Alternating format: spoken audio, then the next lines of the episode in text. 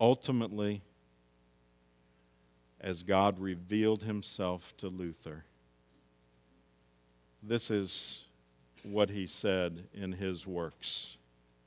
At last, by the mercy of God, meditating day and night, I gave heed to the context of the words, namely, in it the righteousness of God is revealed as it is written He who through faith is righteous shall live. And this is the meaning.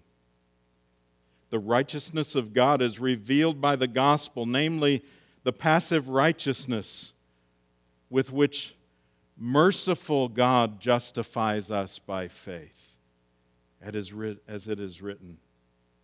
He who through faith is righteous shall live. And here, here's what he wrote then.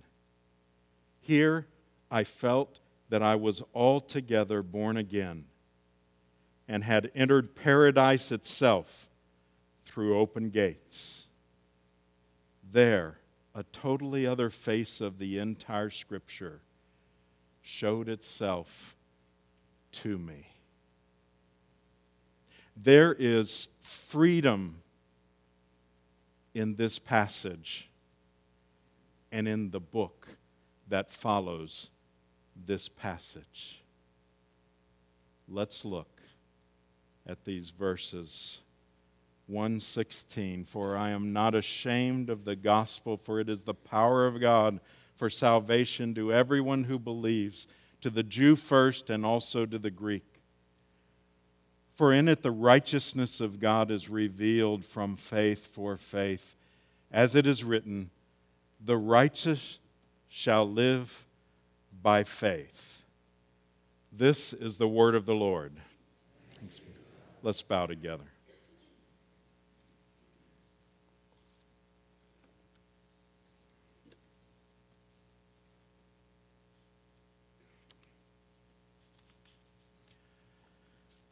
Lord, we thank you for your word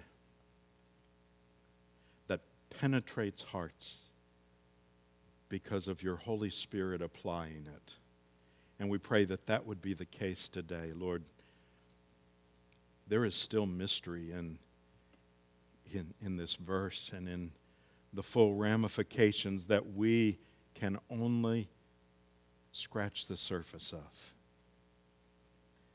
but will you use it in our lives today? Will you teach us? We pray in Jesus' precious name. Amen. If you're looking at the outline,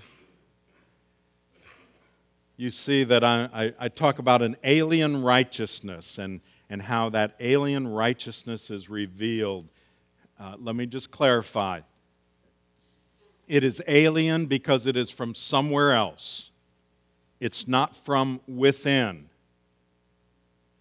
And if there is to be righteousness, it must be an alien righteousness. Because any righteousness within ourselves will never be sufficient. Now, notice Paul says it was revealed for in it the righteousness of God is revealed. When something is revealed, it's because there is no way that we, in and of our, our own intellect, our own ability, our own figuring out, would have ever, ever uh, understood this. And that's the case with this righteousness. That's the case with the gospel everything within us in terms of our, our natural being would fight against what the gospel teaches because that which is natural for us is this I've got to work my way to God. I've got to do righteous things. That's what Luther was struggling with. I've got to do enough for Him or I'm in trouble. And yet, God revealed something different from that. We would have never figured it out. a gospel that we would have come up with would have been the exact opposite of what the gospel of the, of the Word of God was revealed. It's the good news that there is a way that has been provided for us from a God full of grace.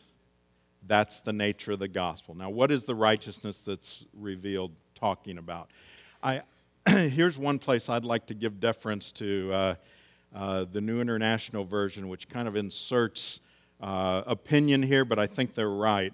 Uh, where how, the way they uh, present verse 17 For in the gospel of righteousness, uh, the gospel, the righteousness of God is revealed, a righteousness that is by faith from first to last, just as it is written, the righteous will live by faith. Now, let's talk about how uh, the gospel, in the gospel, God's righteousness is revealed. I want to give you three ways how uh, his righteousness is revealed. Notice, it's not our righteousness that's being revealed, it, it's his. The first way that God's righteousness is revealed is because God actually dealt with sin. Now, that might sound so obvious, but here's the thing. When we talk about it, it's true that what, what happens when we uh, talk about justification is it, it's a forensic thing. It is, it is um, God declaring his people to be righteous while they're still sinners. And so, how could he do that? Well, it, here's why it shows his righteousness is because he didn't just ignore our sin. He didn't just say, I'm, look, I'm going to overlook that. I will let you be considered righteous, even though you're not righteous. I'm God, I can do that.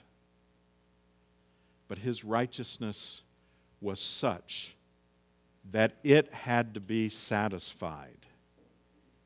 And so, when we see what was done, when we see the finished work of Jesus on the cross, when we see him paying for sin, that reveals the righteousness of the Father. That that was absolutely necessary. So the demands of his righteousness were fulfilled and therefore revealed. Secondly, his righteousness is revealed when he dealt with sin on the cross because it provided our forgiveness. So our sin is imputed to Jesus. That means it is given to him. That which was ours is given to Jesus.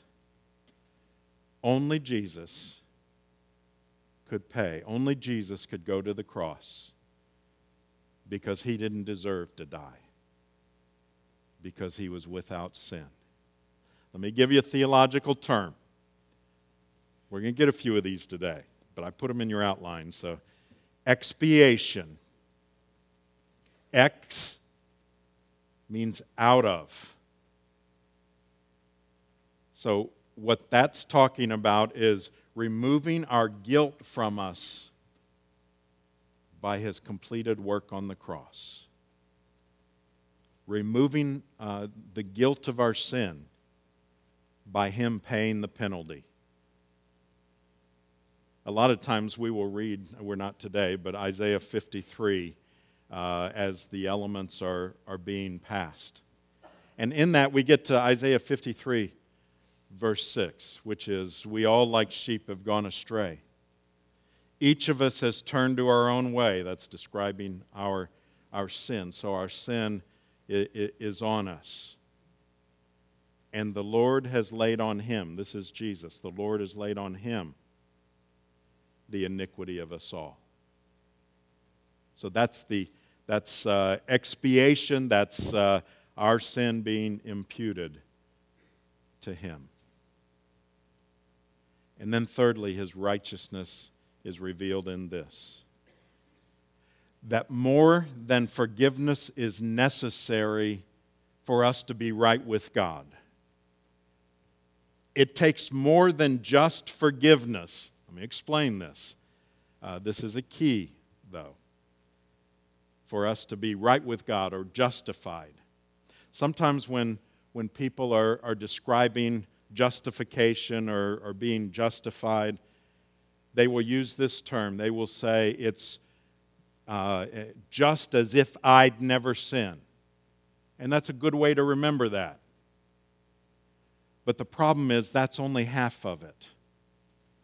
In other words, if we, uh, here we are, we are a, a, a minus over here. We are condemned. And if all that happens is our sin is taken away, then that brings us to a zero. But for his righteousness, what's necessary is not just us to be without sin, we must have a positive righteousness in order to be right with God. Now, that's where what we call double imputation comes in. Remember, when something's imputed to somebody, it's given to them. We already talked about our sin that was rightfully ours being imputed to Jesus when he was on the cross. We talk about double imputation because when that happens, his righteousness is then imputed to us. It's given to us, not because we deserve it, but because it is necessary. And so, not only are we as if we'd never sinned, we have a righteousness that comes to us from Jesus Christ. How does that happen? Well, I talk about an alien righteousness received. It says this As it is written, the righteous shall live by faith. It's a direct quote from uh, Habakkuk 2 4. The sinner's only hope is faith.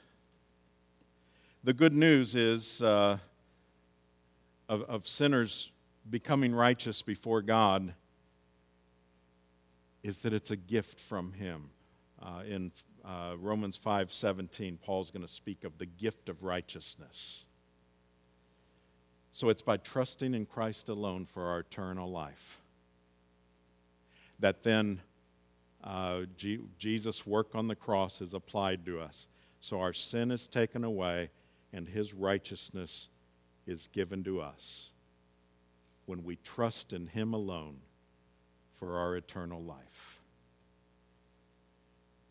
That's the good news that Paul, the religious one, celebrated.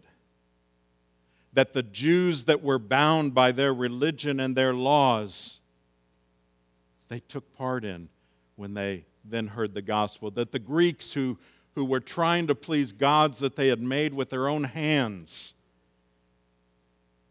when they came to Christ, they realized the good news of the gospel. And the Martin Luther finally grasped. It's not about our work, but about the completed work of Jesus on the cross that we live. Now, let me give you one more big theological term that's actually going to lead us right to this table before us, and that's propitiation. okay, you got them all? Okay, propitiation through the, that process, we are restored into fellowship and favor with God because his wrath is satisfied, because God is appeased. Remember, Luther could, could sense none of this will take care of the wrath of God. But what Jesus did on the cross absolutely pleased the Father and appeased his wrath toward his people. Now, when I say restored, it's not as though any of us had a relationship that was, was broken. We were born we were born with that broken relationship because we're born sons and daughters of Adam. But that's when it was broken. Now, maybe you've noticed we've used a lot of theological terms today.